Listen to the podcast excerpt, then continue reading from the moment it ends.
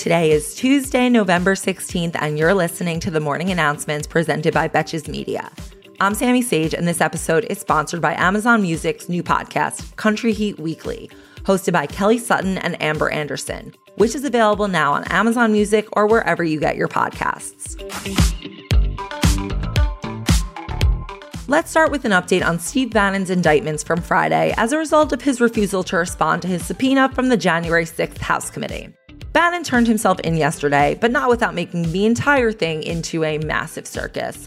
After leaving the courthouse, he made a speech to his supporters saying a bunch of wild things, such as, We're taking down the Biden regime, and they took on the wrong guy this time, and this is going to be the misdemeanor from hell for Merrick Garland, Nancy Pelosi, and Joe Biden, which literally doesn't make any sense. Not that his supporters care, though. Prosecutors did not try to detain Bannon and are allowing him to get away with turning in his passport and weekly check ins with the court, as well as giving him a requirement to provide notice of travel outside the district and to seek court approval for travel outside the continental US which sounds like a totally sensible treatment for a guy who's already tried to overthrow the US government and has vowed to do so again minutes after his appearance in court. Yesterday, the bipartisan infrastructure bill was finally signed into law after months of hand wringing. The $1 trillion bill will fund several projects such as improving the country's ports, roads, power lines, broadband internet, and the country's largest investment in fighting climate change to date. Sadly, that investment is still only a fraction of Elon Musk's net worth. President Biden had a productive day of signing yesterday when he also enacted an executive order which tasked the Justice, Homeland Security, and Interior departments with pursuing strategies to reduce crime and human trafficking on Native American lands, where violent crime rates are more than double the national average. Biden also announced plans to pursue a 20 year ban on oil and gas drilling in Chaco Canyon, which is an ancient Native American heritage site in New Mexico.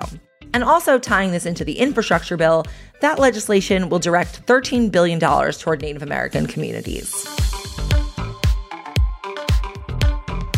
Yesterday, closing arguments took place in the Kyle Rittenhouse case, and now the jury is off to deliberate.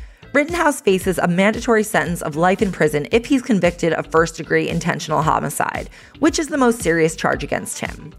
Though something tells me it's not going to be an issue for Rittenhouse, given the consistently friendly treatment that he's received from the judge throughout the trial, including today when that judge dismissed a gun charge against Rittenhouse before closing arguments even began.